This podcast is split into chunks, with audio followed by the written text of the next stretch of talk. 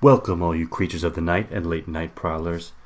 This is the latest podcast episode in gore and guts, slasher screams and squeals, and all the things which conjure up your nightmare.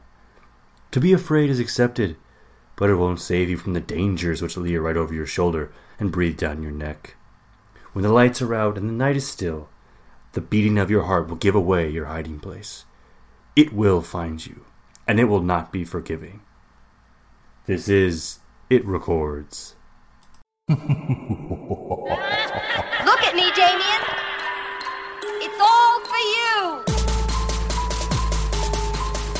The power of Christ compels you. It's alive. Oh, it's alive. It's alive. It's alive. Don't you blame the movies. Movies don't create psychos.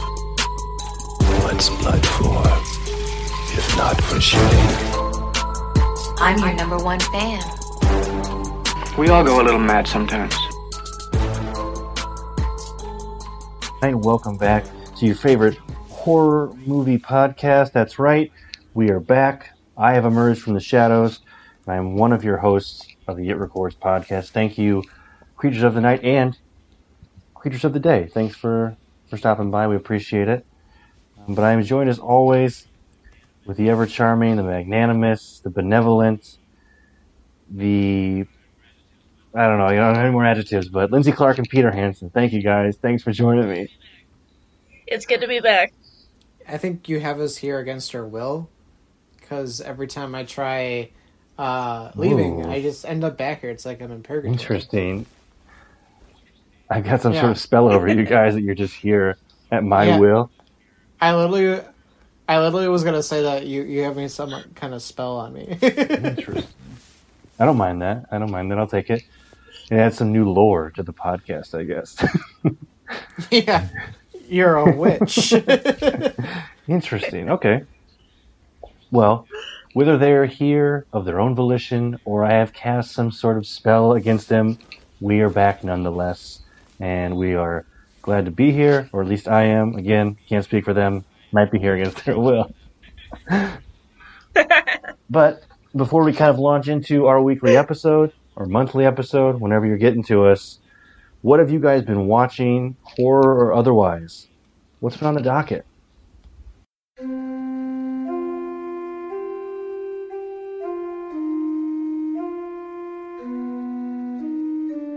Welcome to the show. It's time to find out what the terrible trio have been watching.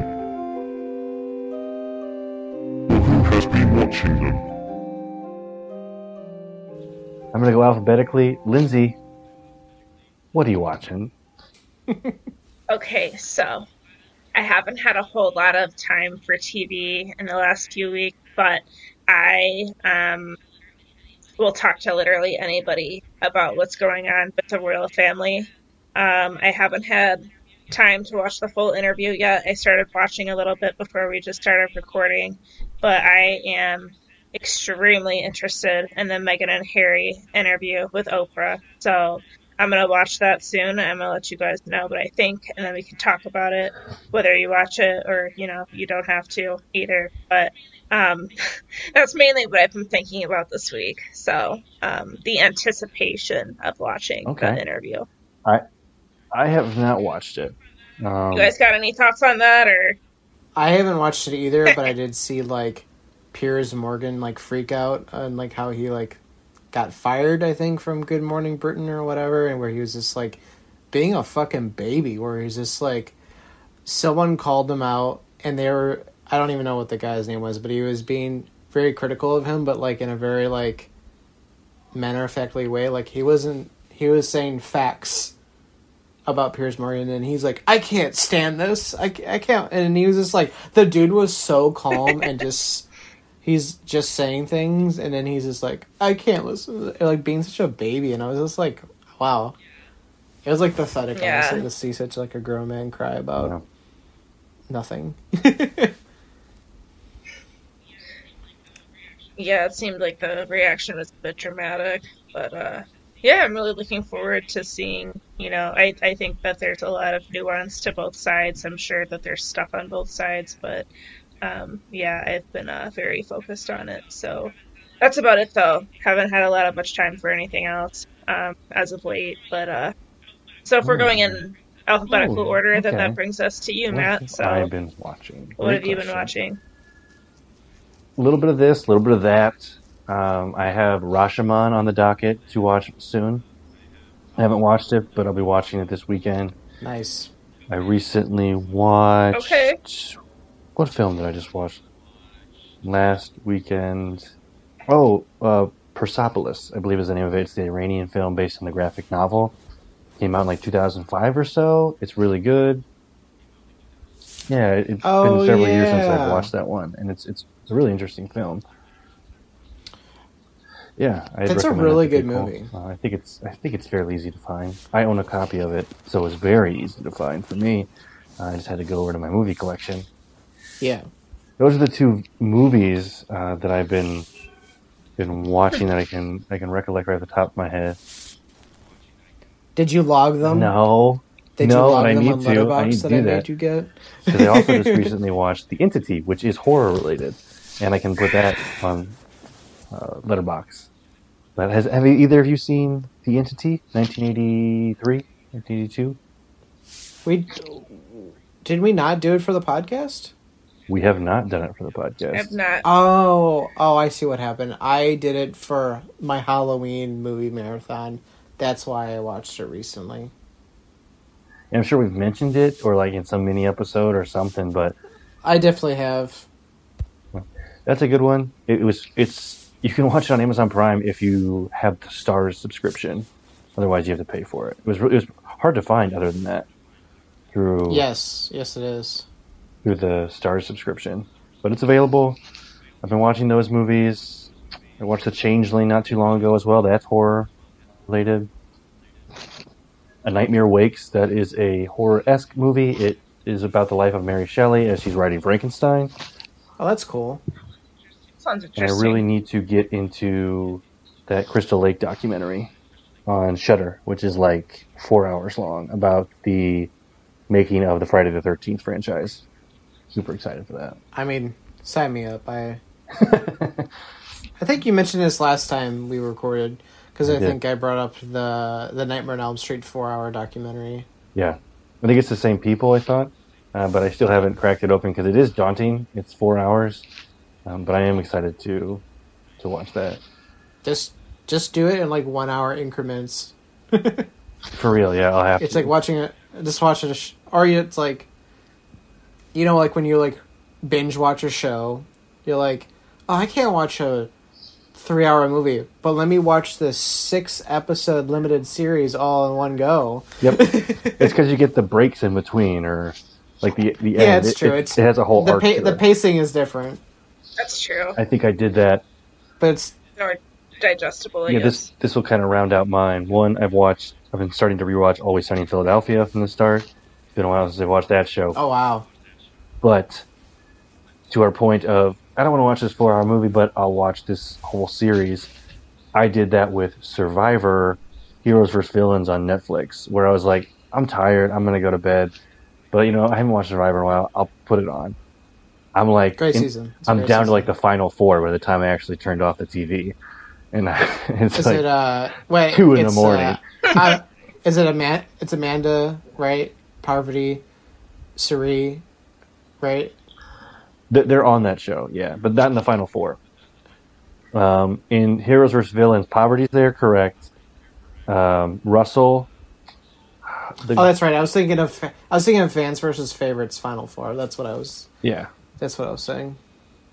Yeah, but that rounds out my movies, and I think that'll lead me into Pete, who I don't know if he's finished Survivor, but when we last left off, Pete was deep into a Survivor marathon. Yeah. Yes, where are we at? I'm on Blood versus Water, if you recall that season. Yeah. Tyson is back. Jervis is back from season 1. Tina is back from season 2. Ooh, Tina. Okay. Wasn't she also in like the winners season, whatever that was called? Not that it completely matters, but I mean, hopefully not that one, because there's the newest one, which is Winners at War, and I don't know who wins that one. That's what I'm thinking of. Okay, gotcha. I don't think she wins Don't spoil it. But yeah.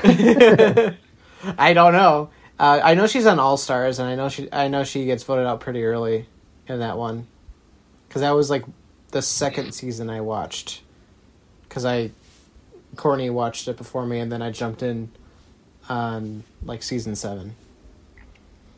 Okay. And then so another show that we watched, The Masked Singer, great show. It's back.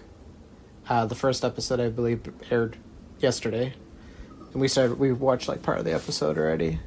We got to finish it because can't have any spoilers for that show. No, that's the whole point. They're masked. You can't have the spoilers. It ruins the show. Have you watched it? Have you watched it at all? I have not. Nothing more than the commercials that I see. I would recommend watching it with your significant other. It's like a fun one to watch with them because like you kind of like have your own guesses and you're always shocked every time. It's fun. What else have I been watching? Love that. I watched all of WandaVision, which was great. Oh. I love that show. I'd like to redact the record and say I as well have watched all of WandaVision, and that did eat up a lot of my time. And restarted the Marvel Universe. So, okay, I will let the floor back to you, but that's what I also have been watching. And in the 4 movies that I've watched recently was The Meg, with Jason Statham, of course, the giant shark movie.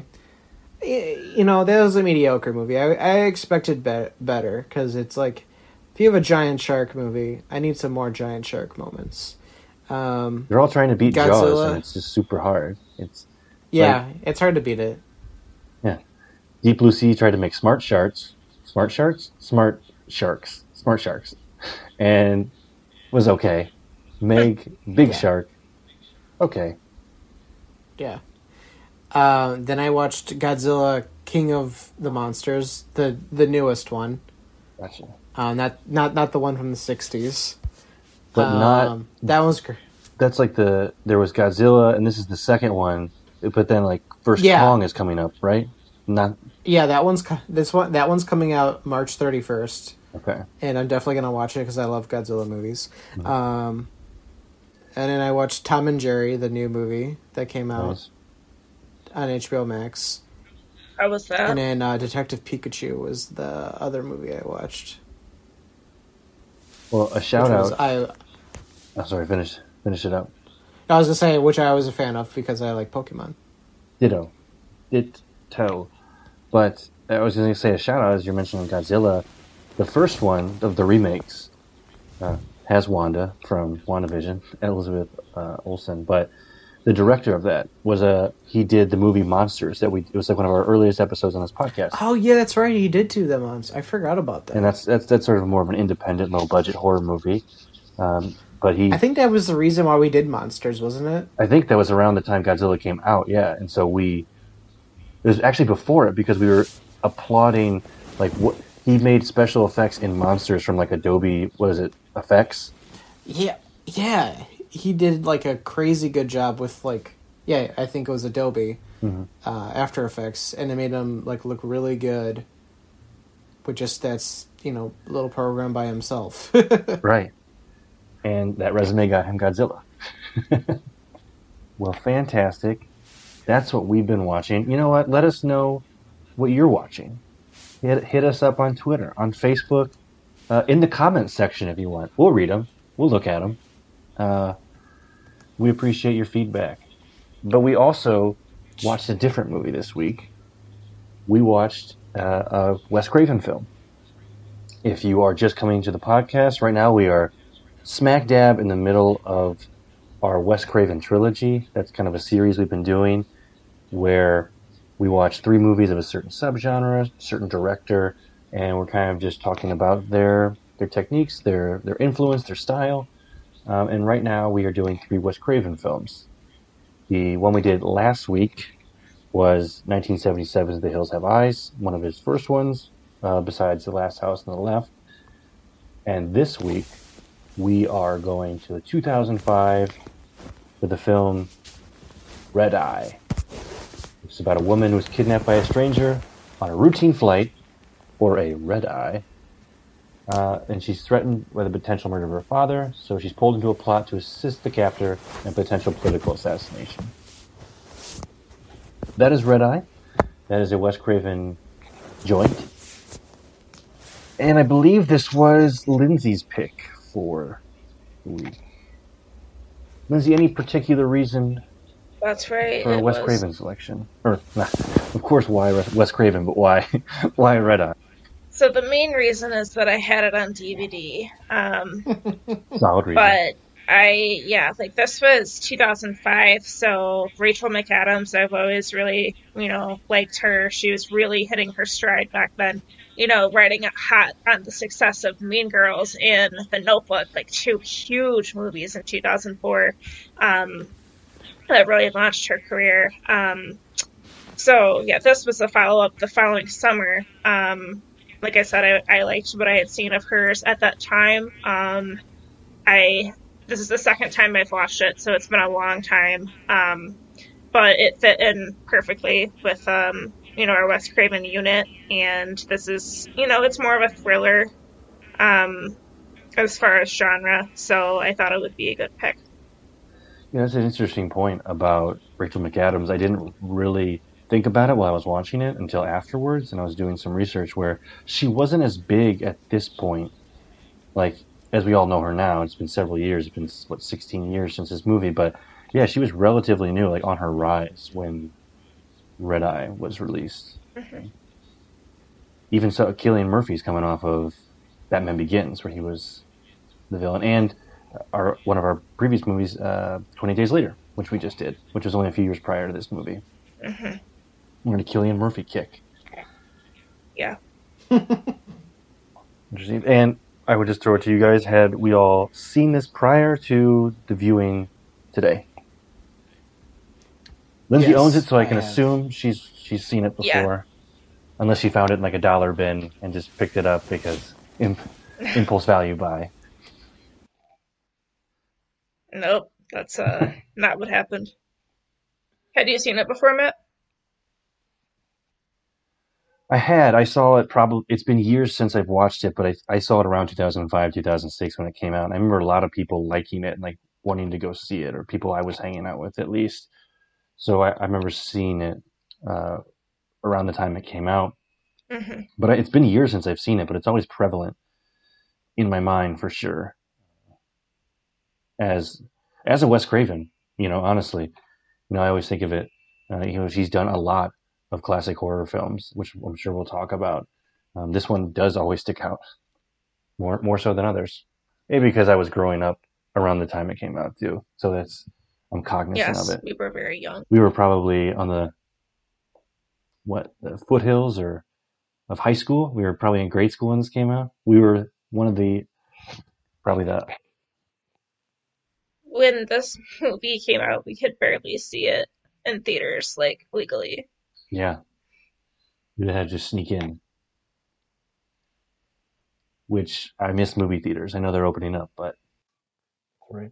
And that's interesting you say that, too, because I always forget I know Rachel McAdams now, and I was just kind of curious. Well, not curious, but I always forget that around this time she was becoming big, I guess, where it was Mean Girls and this movie, as you said, and The Family Stone. I forgot The Family Stone. That's one I usually frequent around the holidays. I'd recommend it. I think it was kind of the start of a lot of movies that had that same idea, where it's just kind of like a family around Christmas. It was just a simple, they're coming home for Christmas. And there's a plot to it, but it was just kind of a simple movie of a family coming home and being with each other for the holidays. And it was nice. And then a bunch of other ones like that came out afterwards, I felt like. Mm-hmm. Big ensemble cast movies that. Mm-hmm. But this isn't a Christmas podcast. This is a horror movie podcast. Let's get into these scares. Lindsay, we know, has seen it, but Pete, I was curious, had you seen this before, or was this your first viewing of Red Eye? This is my second viewing of Red Eye. My first actually was within the last year, as it was always on my list to watch, because it was Craven, and And I finally just put it off for too long, so I watched it, I want to say like right before, a couple months before Halloween, I want to say. Okay. So you've seen it. You weren't there during the initial craze for Red Eye. No, I was severely repressed from horror movies in my youth, as my mom did not like them, and most of my movie watching habits came from my mom, because she loved watching movies, and she watched a lot of like Turner Classic movies. She like loves like that kind of stuff, and that's where I got that from. And like she also likes westerns randomly and like action movies, so I get that from her too. Good traits. Yeah, and I guess my rebellious phase was when I watched horror movies in my late teens, and then just hit the ground running once that happened, because never looked back. Because I, you know, since, as you know, I keep track of the movies I watch, and if you pretty much say from ages, let's say 5 to 18, you know, good movie watching years, haven't seen a horror movie length in full at all.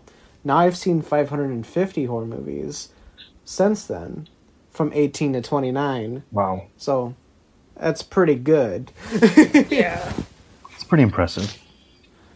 You have those. Thank you. You have those all logged in Letterboxd? Yes, which you need to get cracking on, mister. I know. I'm way behind. Don't we all? I begged him to get a profile, Lindsay, recently. And I was like, you need to follow me. So Thank you for reminding me of that existence. You've mentioned it to me in the past as well. I'm just going to beg you to get it too. Just follow me, and you can very easily find all the podcast films that you've seen, because those are easy ones for you to. You're like, oh, I know I've seen that. This is brilliant. And sorry, slight tangent. Since I'm a crazy person, I have 3 programs that I use to track movies, and last week was the first time ever in like the 6 years that I tracked movies that all 3 of them matched the same number of movies. So they all say like, let's see what the number is now, because they were all off because I got them all at different times, so I could never get them to match. And now they all have wow, this is such a lame story now since I don't have the number on hand. 2,388 movies logged. That's how many movies that I think I've seen in my life. It's probably more than that too, because like you're probably forgetting some. Like, yeah, I'm sure, but I really combed through the last few weeks trying to figure those out. I mean, there's probably like ones deep in my memory banks that I just flat out don't remember. And I'm just not going to count those, because if I don't remember them, did I really watch them? Yeah. Fair enough. You're watching them anew. Yeah, it's like, you know, did I watch them when I was like 3 years old or whatever? Like, that's what I feel like I'm missing, is like the super early years. Yeah. All the Barney you watched, they're not included in your letterbox. Yeah, whatever. All right. Well, check and subscribe to Pete's letterbox. Follow him, as well as mine when I get it up and going. I think I have like 20 movies in there, maybe, tops. And honestly, I was looking through Pete's collection and just going off of that, because there's so many in there that I was like, I've probably seen some of these, so I'll just go through here first and jog my memory. But we digress. We're here for Red Eye, and this is the second installment of a Wes Craven movie we're doing.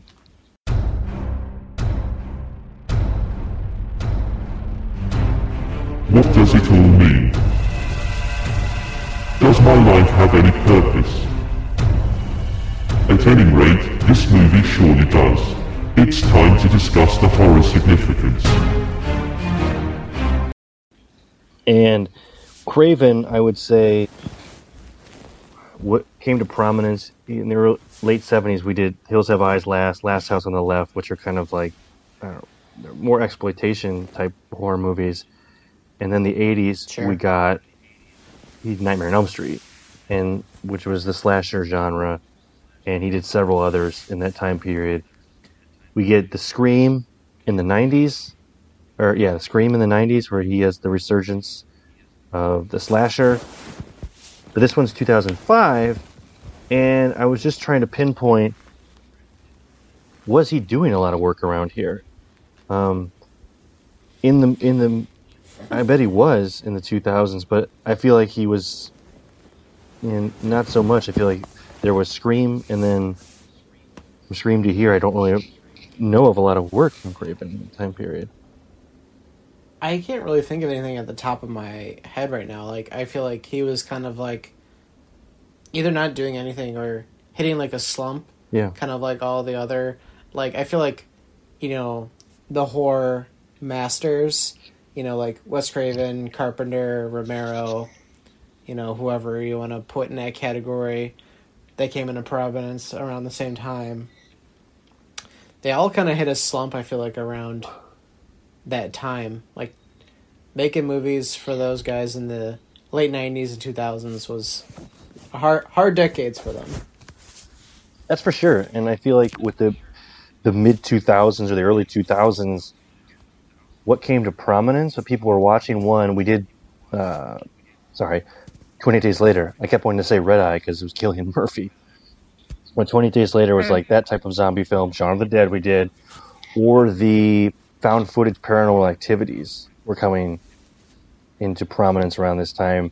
And I do feel like that's definitely not Wes Craven's, John Carpenter's bread and butter. They're more of the monster movies type features, if you will. But this, I felt like was kind of a departure for Craven. Not so much, but I feel like in anybody else's hands, this movie would have been just a straight thriller. And it is a lot of a thriller, but I feel like there's elements that there's horror to it, especially that final act. And he took a 5-year break. Sorry. Okay, good. Finish your thought. No. I was wondering what you were... if there was like something with my audio, or you were giving me like 5. I was like, I was giving you the number 5. Okay. Yeah, but that's I think generally the thought is, I feel like in anybody else's hands, this would have just been like a straight political thriller. And there are elements that feel very much like a horror and a slasher film, especially that last half. I mean, the last act when they leave the plane. So that very much felt like Wes Craven. Yeah, so it was Scream 3 in 2000. Then he did Cursed and Red Eye the same year. Oh, wow. So Cursed is another horror movie. I believe that's Christina Ricci. Mm-hmm. Third Wolf movie. And then it was like My Soul to Take 2010, another 5 years later. And then Scream 4. And then Scream 4 before he passed. Which was 2016? That sounds right. I think it was like September 2016 or something like that. Anyway. 2015. Is it September? It was August. Okay. I had the season right. Yeah, it was the fall. I knew it was the fall. Yeah. The leaves were changing. Well, we've kind of talked about Craven and where this kind of falls in his collection of work towards the latter half. If you will, but we can kind of get into the movie then, if you've never seen it. I'll kind of launch into Act 1, the exposition.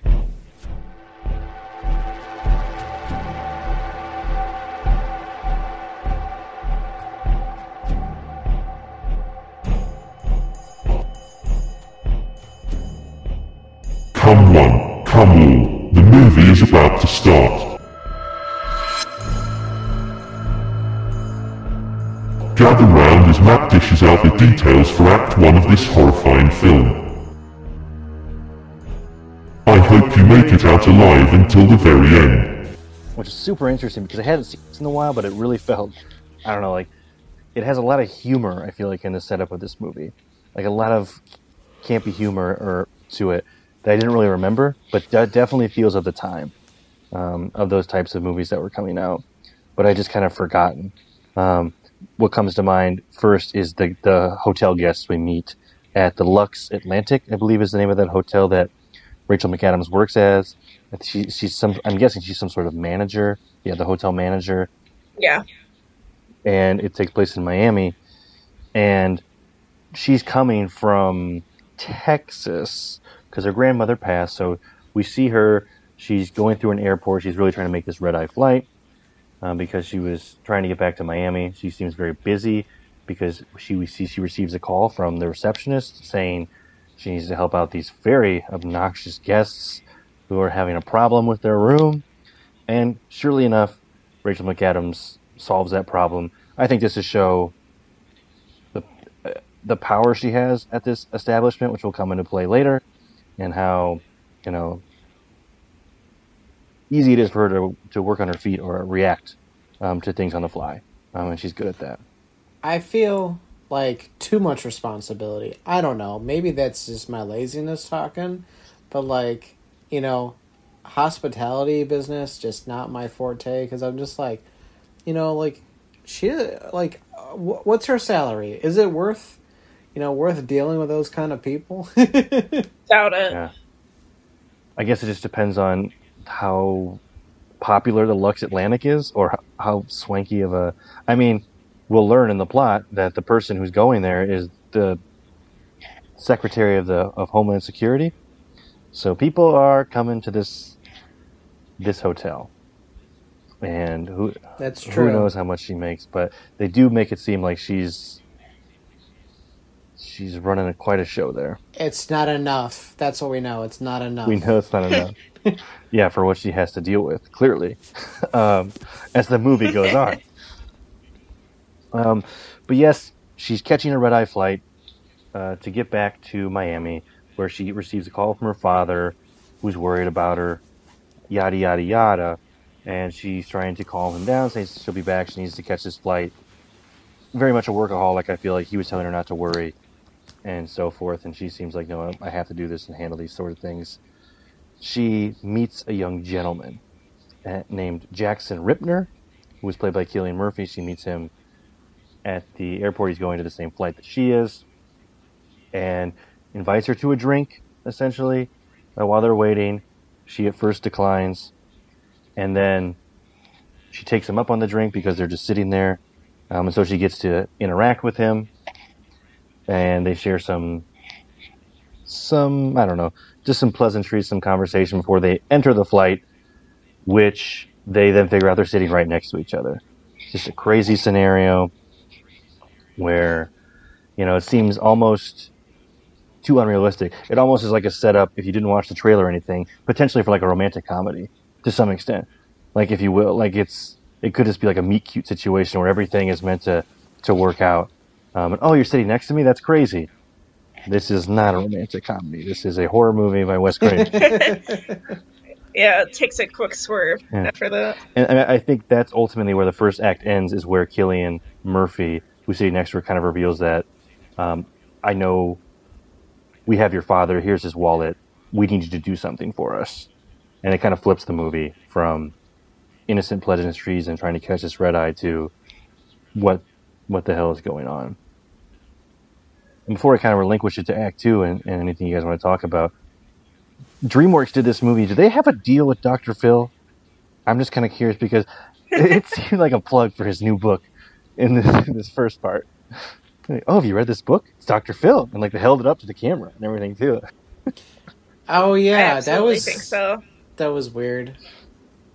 Yeah. Yeah, it kept coming up and resurfacing, and is used almost as a plot device, really. When she tries to, like, because she gives this book to somebody random in the airport because the person in front of her was talking about how much she loved Dr. Phil, so she just gives her the book out of the kindness of her heart, and then this is kind of, yeah, it's kind of getting into Pete's section here, but she tries to slip a note to somebody, to that person that she gave the book to try to alert her of what's going on, but it got intercepted, to say the least. Mm-hmm. Yeah, to answer your question, I absolutely think there was some sort of deal. Most definitely. Yeah. Or Pete, do you want to... Take it away, Pete. Launch us into the hijinks of Act 2 of Red Eye. We're in the sky. I love the word hijinks.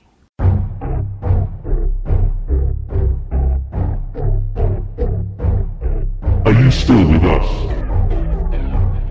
Are you going to test your luck? Do you think you can make it to the end? We will see.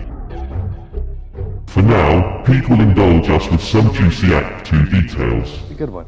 It's fun to say. It's a fun word. It's up there with shenanigans. Yeah, I like the triple I, like the dots. So it's more of a visual thing than a way it sounds. Yeah. The way you read it. Yeah. I kind of forgot what the second act was, to be honest. Besides, like, I know there's like a lot of attempts of her trying to get like other people's attention, like what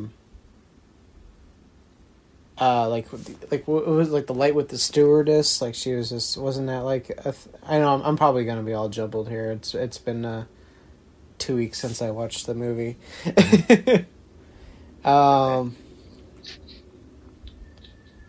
And she does like she uses like the in-flight phone, which is so weird to see now since those are all gone. 100% It's like, so weird.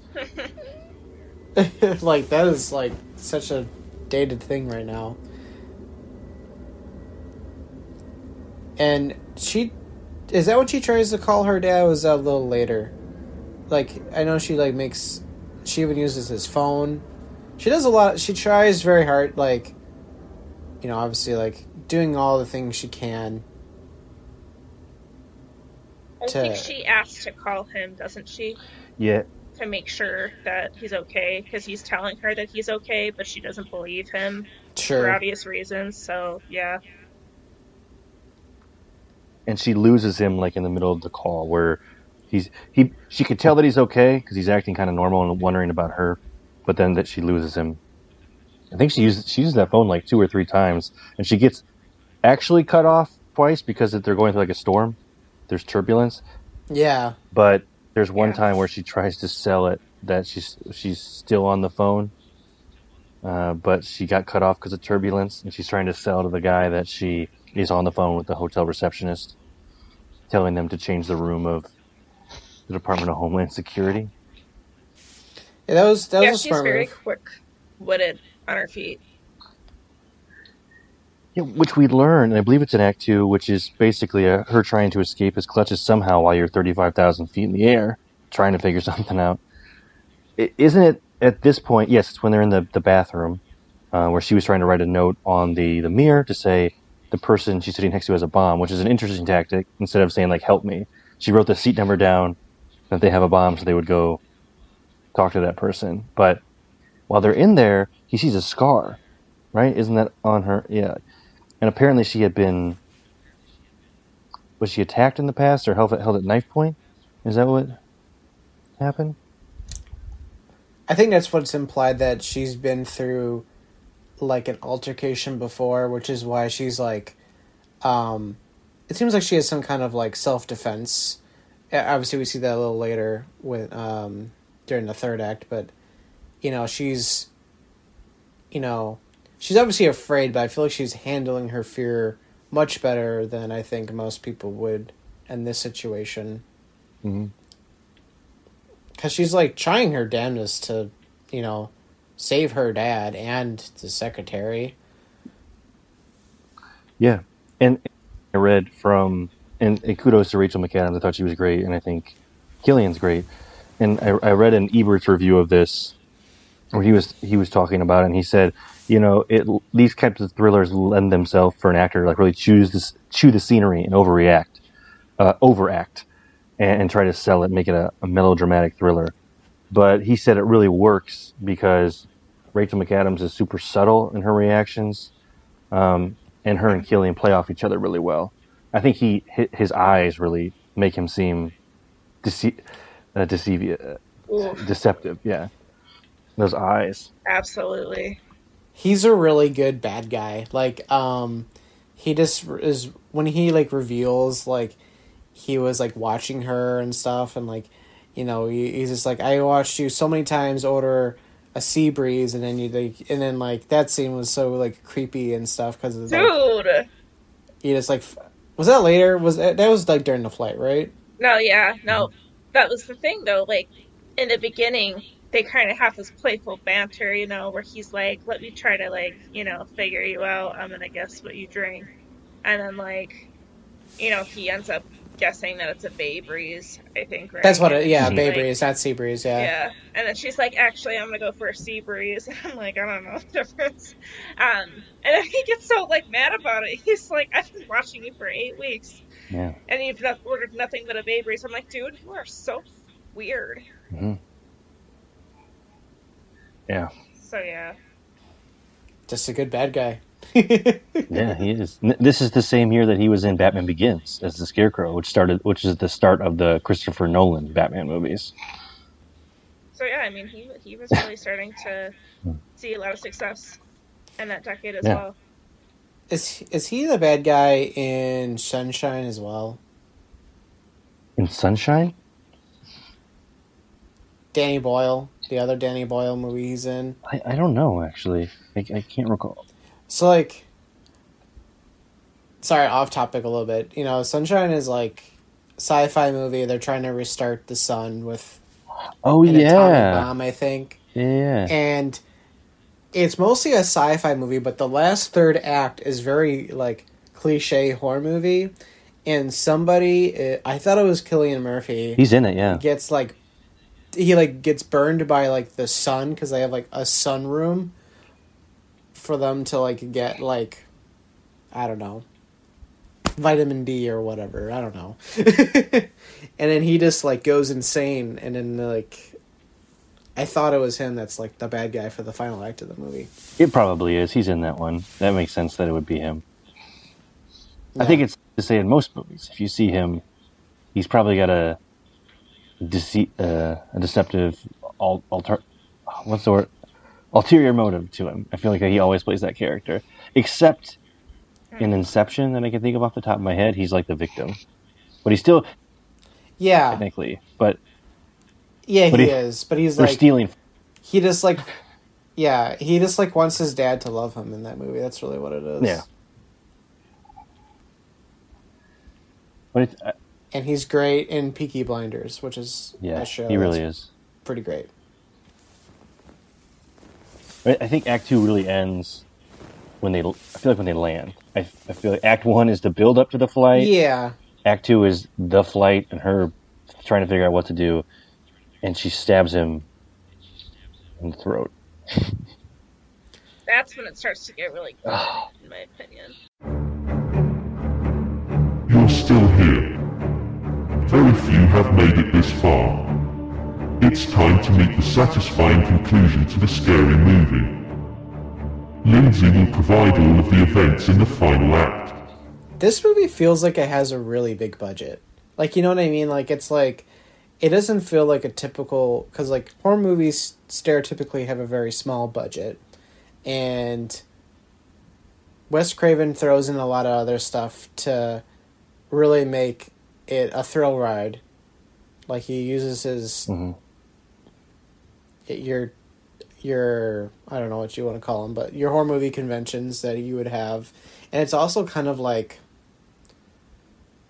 I don't want to say action movie, but like it has like action movie because it's like a chase, you know, especially the third act.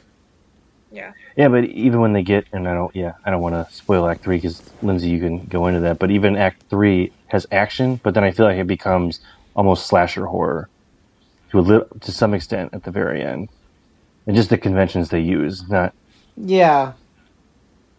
Yeah, it's got a little bit of everything for the end, I think. Yeah. It does. I agree. Which I just wanted to bring up before... Sorry, Lindsay, you went in. That throat stab... That one still, I don't know if it's just me, but like throat stabs are always so off-putting. It's like such a vulnerable spot where I'm always like, oh! That was badass. Pulling teeth is also another one that like always makes me like, oh, squirm. Yeah. No thanks. Yeah, that was a good move on her part. So yeah, things are really like picking up there in the plot at this point, I think, when she like, you know, she like kind of like has it in her ankle, and then she does the sneak attack, and just like right in there, and like I felt pain when he got stabbed, you know, and the way she put it, she's just very like, I really admire this character. You know, she just thinks really quick, and you know, not everything works, but you got to give her credit for constantly trying to like, okay, well, how do we get out of this situation? So, you know, because he kind of like questioned the scar earlier, she didn't really acknowledge it, and then she kind of explains that she got attacked in like a parking lot 2 years prior to that by some assailant, and she promised herself that it would never happen again, and that's when he gets stabbed in the throat, and then that's her opening to get out. The plane had landed at that point, and she takes off. And she also had the foresight to grab his phone, which was brilliant. And, you know, she hits a few snacks along the way, to be expected. You know, there's people on the way. It's a plane. But there's, like, a younger girl that I think she could tell something was off with him, because, like, she tried to go to the bathroom when they were both in there, and she could tell that something wasn't right. And so she trips him with like her luggage as he tries to chase after Rachel McAdams, or Lisa, and her is her character's name. So she manages to get away from him and kind of casually just walks into the airport, you know, because they've got like announcements going out. You know, everybody's aware of a situation that needs attention. So she, you know, she's acting nonchalant in the airport at this point, and I mean, he catches up to her. She gets away just barely. So I had to rewind it at the part where she stole someone's car. I like looked away for a second, and then I see her driving, and then I was like, where are we? Like, how did we get here? And she just stole somebody's car. But okay, right? So it's police point, business. Yeah, so that was like the worst thing. That's like really the only bad thing that she did in this movie, but you know, after everything she's been through, I feel like it's minor. Yeah. So she is able to reach her co-worker Cynthia, the one that called previously at the beginning of the movie. She's like, you have to get Keith is his name, and his family is with him too, so like the stakes were just very high. She's able to reach her in time to tell her like, you have to get the Keiths out of this newly assigned room, and she's able to do that like literally seconds before this missile is launched from the sea. There's like a bunch of guys on this boat in the sea like launching this missile at the room, so everyone's able to get out of the line of fire over there. Obviously, you know, it destroys the hotel up there in the room, but everybody's okay. Meanwhile, Lisa is driving. She's trying to get to her dad at their house. And Jackson Rippner, you know, had some sort of assassin, like, outside of the house. Throughout all of this, so she like hits him with the car, and like kind of hits the house too. He's trying to shoot at her, of course, throughout, but she takes him down. Thankfully, like the dad is okay right now, and when she gets in there, he calls 911, seeing everything that she's been through. But somehow, but not surprisingly, Jackson shows up at the house not long after. Don't know how he got there, but he kind of like, when she's not looking, when she's on the phone with Cynthia, he takes Lisa's dad out, but he's still alive. He's just out, And this is where kind of the elements of horror really start to come in, like we were discussing earlier with, you know, the slasher, with, you know, the those type of elements. He pursues her throughout the house, and the suspense is like really kind of rising here. And I think, you know, you're kind of just really wanting, like, you're rooting for her to gain the upper hand. And so this goes on for a little bit here, you know, as he chases her through the house and she tries to, you know, fend him off. It gets to the point where he, like, throws her down a staircase. But, you know, it kind of, like, dazes her for a second, but she gets the assassin's gun. She tells him not to move, which of course he does, and so she shoots him. So he's down, but he's not out. He's still trying to kill her. But then her dad gets up and he shoots him and kills Jackson. And, you know, it's kind of hard to feel sorry for the dude. So then Lisa just kind of... We wrap things up really quickly and nicely here. Nice little bow. The hotel. Yeah. Mm-hmm. All is well. And, like, the funny part... There's, like, a funny exchange with the, like, horrible customers that Cynthia, her coworker, was dealing with. Like, it got to... You just have to see it. But there was, like, a... She says a line where I think if anyone out there has worked in customer service, we've all wanted to say something like that. You know, the customer is not always right. But, It just cracks me up, too. You know, this movie, like you talked about, is kind of littered with some funny moments, despite the seriousness of the plot. And, like, the nonchalance at the end of the movie, like okay, yeah, like, what happened didn't just happen. There's no discussion. And Cynthia's like, hey, you want some champagne? And she's like, I'll have anything but a berries. And I'm like, right on. That was like the final shot, and I watched this with Ashley, and I remember hearing that, and I was like laughing, but then I said, "The bar's still open?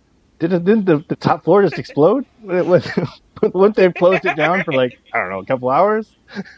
Yeah, just you know, recuperate. I guess people needed a drink, so isn't it a crime scene? Yeah.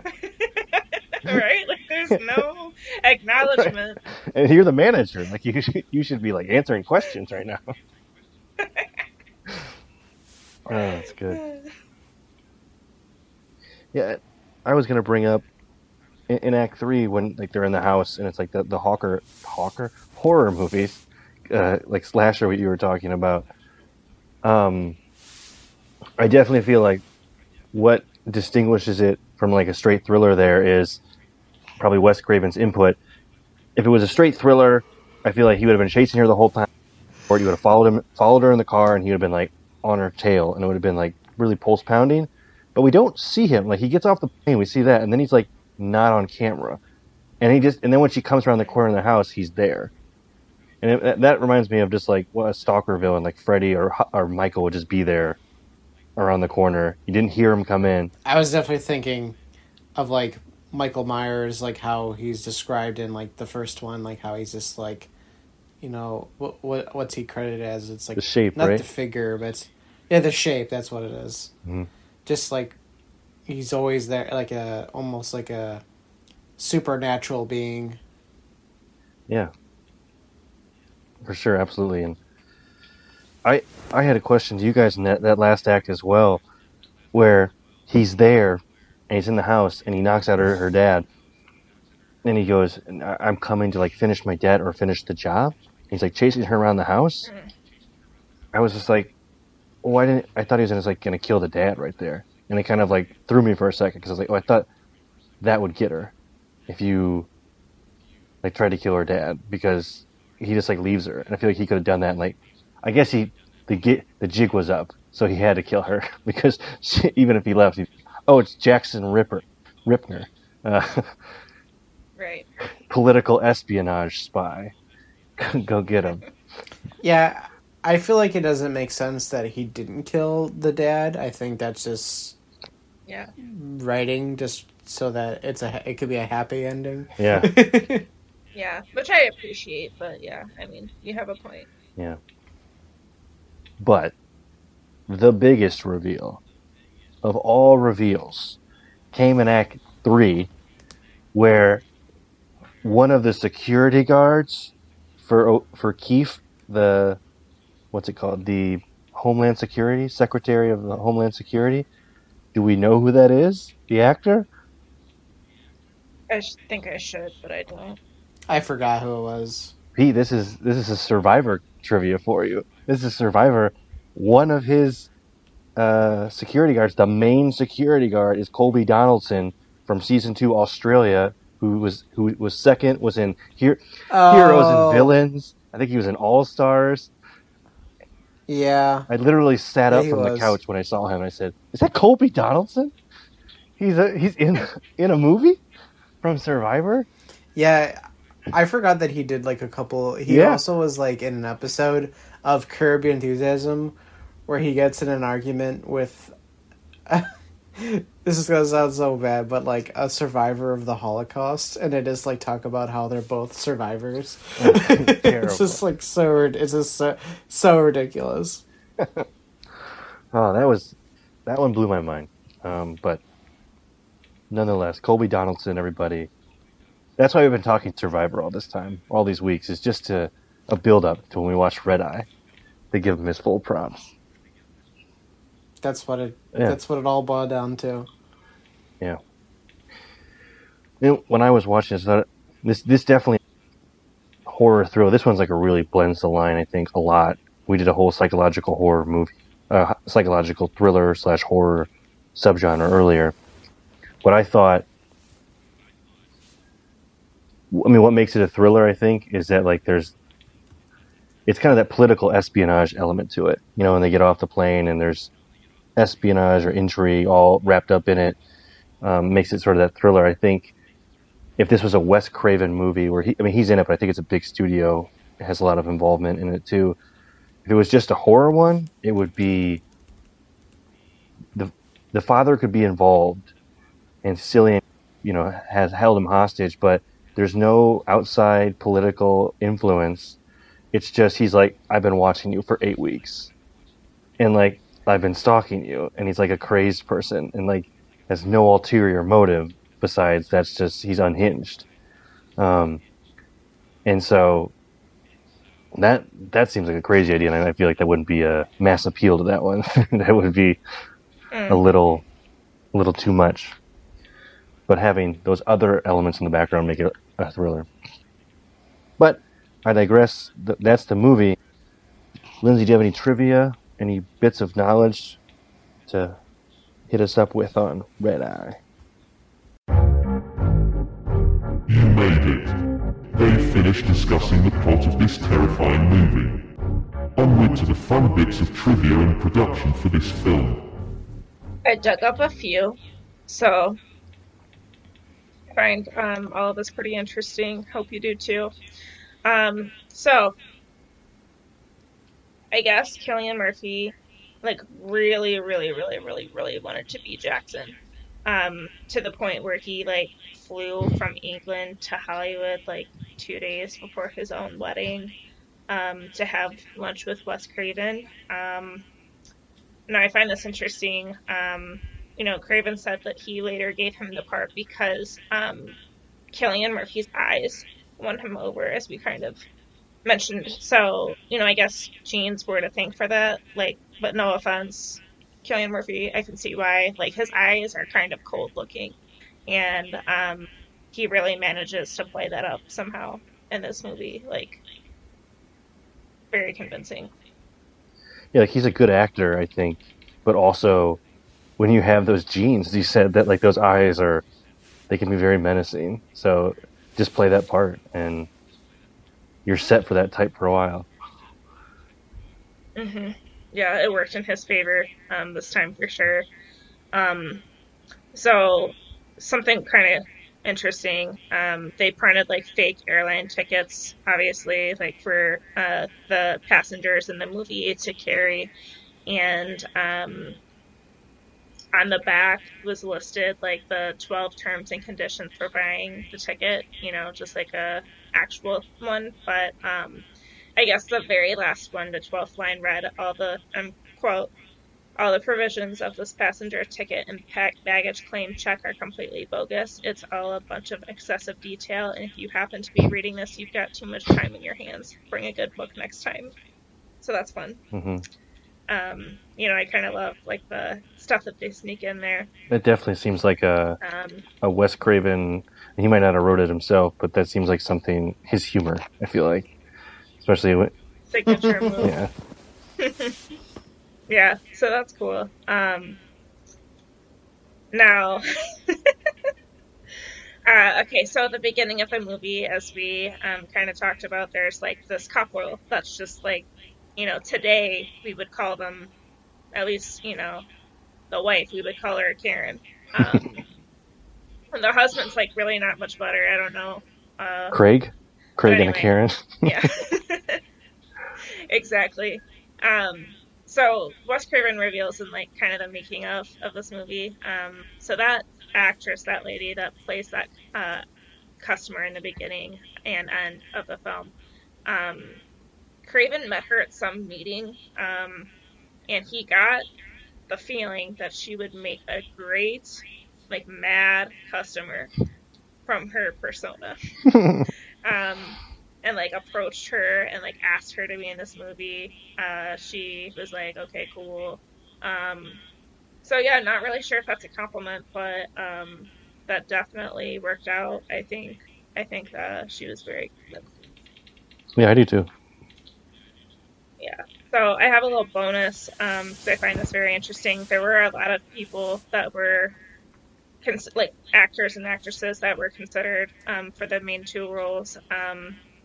So those of whom that were in talks for the role of Lisa, among Rachel McAdams were people like Neve Campbell, Jennifer Connelly, Claire Danes, Rachel Weisz, and Amanda Peet. And then actors up for Murphy's role, Kevin Bacon, Michael Pitt, Edward Norton, Ray Liotta. And personally, I think that Ray Liotta would have killed it after seeing him in one of my favorite movies, Heartbreakers. He's absolutely brilliant in that. I think he would have done well as well. But honestly, I mean, I really feel like the two actors that were picked had the best. I don't know if chemistry is quite the right word, 'cause it's not, you know, like that. But I think it is. Like I think it could be considered chemistry, even though it's not like... Yeah. Romantic. It's right. Just like, you know, it's just like they have a good flow. I think it's just like you know, it seemed like they enjoyed working together because it did like translate well on the big screen. Agree. Yeah, I agree as well. But yeah, that's it for me for this week with trivia. And Pete, you mentioned earlier, I think it was in reference to, you said it felt like a big budget movie, right? Is that what you said? Or a lot of money were behind it? I said it felt like a big budget movie to me. It's, I think it's probably, I would assume it's probably his movie that has the biggest budget. Like, it could have. I'm not sure. I'd have to look at it. Probably at this point, he's probably whatever he wanted almost if he needed it. But I was reading, I just happened to read this today. It was funny you mentioned that. This had like, I thought it was like a $40 million budget or something like that. But they scaled it back to like 26. It was 40 something, so they scaled it down. Still probably, definitely higher than many of his movies. Maybe not like the later Scream movies, but yeah, they cut it back quite a bit. And it just seems like you didn't, it's not a lot of sets really. I mean, it's one location for most of the film until that final scene, so you're not moving around all that much. What do you guys know if it was a success based on, I told you, $26 million budget? Do you think it made it back, and was it sort of a box office success? It definitely was a box office success. I know that as a fact. Critically as well, I believe. It did well on both ends. It did. 92 million. Sorry, 96 million was the box office. So it definitely made back its money and then some. And critically and, like, commercially. I think, like, critics liked it. I read Ebert's earlier today, his review by the movie, and Peter Travers from Rolling Stone. Most people liked it. Like, they thought they enjoyed it and thought it was a sleek economic thriller that was entertaining throughout with great performances and good direction. And, like, commercial audiences liked it. I was, 12 or 13 when this came out? And I remember liking it. I had not seen as many movies back then as I have today. Scream 4 is, I think, might be his highest with 40 million. Yeah. Which that makes more sense. Scream 5, what's up? Coming. Are we getting that this year? Yeah, I don't know. It's probably 2022. I'd have to look again, but Neve Campbell, Courtney Cox, David Arquette are all signed on. So that Beautiful. Is happening. Scream 5. First one without Wes Craven, though, so it'll be interesting. Yeah, I wonder who's going to take the helm. I wonder if they just, and this is speculation, but I wonder if they just give it to Kevin Williamson, who wrote all of them. And I'm pretty sure he's directed, too. I mean, yeah, you might as well just give it to him, honestly. I feel like he's been there the whole time and knows the source material that he might do it better than someone else coming in, but who knows? Or give it to Roger Eggers. See what he does.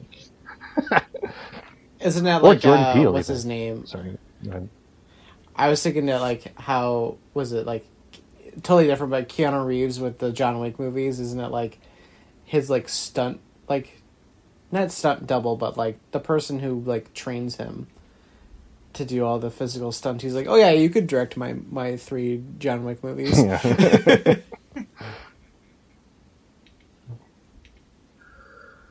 Well, if there's no other trivia questions or things you guys want to bring up, we can kind of go into our Defend or Destroy of Red Eye. We've reached the conclusion of the podcast. Congratulations on making it all the way. You have one final challenge. The terrible trio will decide whether this movie passes the test. Choose wisely. Defend or destroy. Let's do it. Lindsay, yeah. It's your pick, so you start us off. All right, hot take. I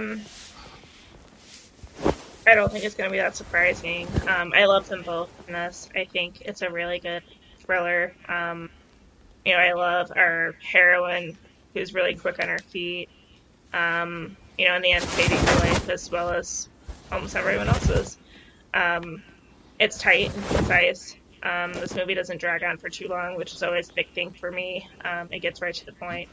I would have liked to have seen this movie in theaters. I think that would have been really cool, especially, just kind of as suspense builds to the third act. It's a defend for sure for me. Murphy does a great job and very convincing as the villain, and McAdams does just as well being the protagonist, so I loved it. So all right, that is a defend. Lindsay, I guess if we're going alphabetical still, it'd be me, so we can keep that from the beginning. It has been a long time since I've seen this. So it was fun coming back to it. I remember watching it when I was much younger. And I agree with Lindsay's point about it. This is a fast-paced, tension-filled thriller.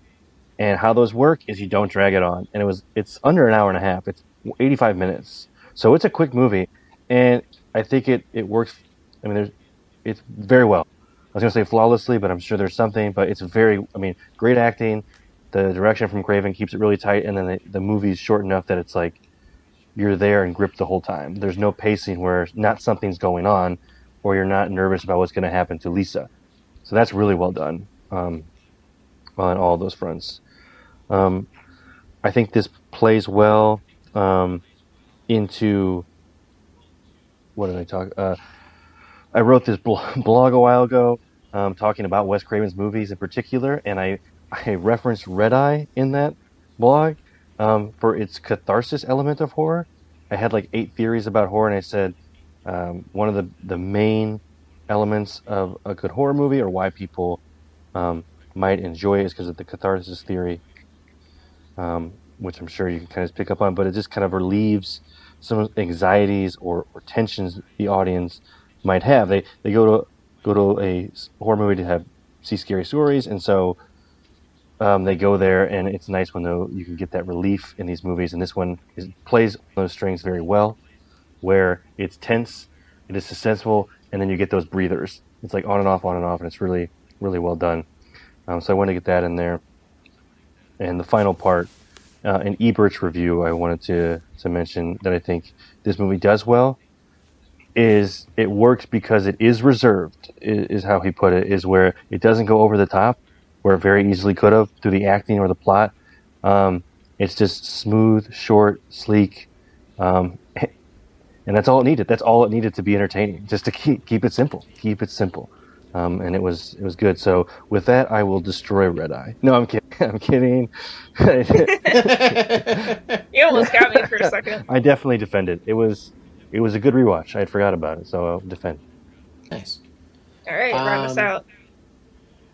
I'm also going to defend it. I would say it's not a resounding defend, but I mean, like, there's not like really like too many knocks I can really do to it. I think just for me, it's not one of my favorite Cravens, which is why it's not like a resounding like defend. But like, I'm not going to hold that movie to that kind of standard because, like, you know, it's hard to, like, you know, when you're thinking about like Nightmare on Elm Street or Scream, which are like, you know, one of the, you know, you could say like one of the most popular horror movies of all time. It's really hard to compare it to that. But it does have really good pacing, and like, it's not a boring movie by any means, and it's just a good old time. Yeah, so that's a unanimous defend then from everybody, which is nice. And I think just to add to that, like, which I didn't say, is it is horror. It falls into horror, but it's like on the line of thriller. So I think it hits a mass audience. So people who like horror will enjoy it, but people who are just into thrillers or action thrillers, you'll get entertainment out of it as well. So it hits a wide audience, which is always, I guess, good. That's why it's it made back its money, I guess. That's why it tripled its budget.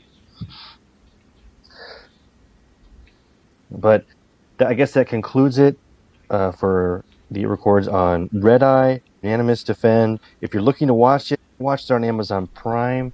I'm sure it's on like Google Play and iTunes.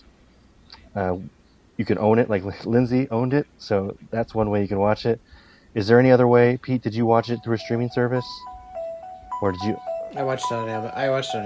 Amazon. Okay, so it's at least through, I know, like iTunes, Google, and Amazon. You can easily find Red Eye on there. It's not on Shudder. I checked, but we will leave you with that. Before we leave with the outro here, we have one more Craven movie, so stay tuned for that in our little trilogy. But I would ask you guys for homework for next time. It'll be our last Craven. I would love to know what your favorite Craven movie is. What Craven are you Craven? So we're going to be doing 3, but like, which one, if we didn't do it, is one of your favorites? Since we're going to be rounding out the little genre of Wes Craven films. But I'll leave you with that. Thank you for tuning in, everybody. Get at us on our Facebook, our Twitter, our website. We love hearing from you guys. Like and subscribe, review. It really helps us get out there listening to us. We really appreciate it. Check out our blog, any of our previous episodes where we're talking about other Craven films, which we've done previous Craven films. If you want to go look back to our discography, our library. If you want to look back to our library, there's more in there. But until next time, I'm Matt Johnson, now I'm in the shadows. I'm Peter Hansen, and I don't have a snappy thing that I could say. I'm Lindsay Clark, and I'll have anything but a baby. Hey!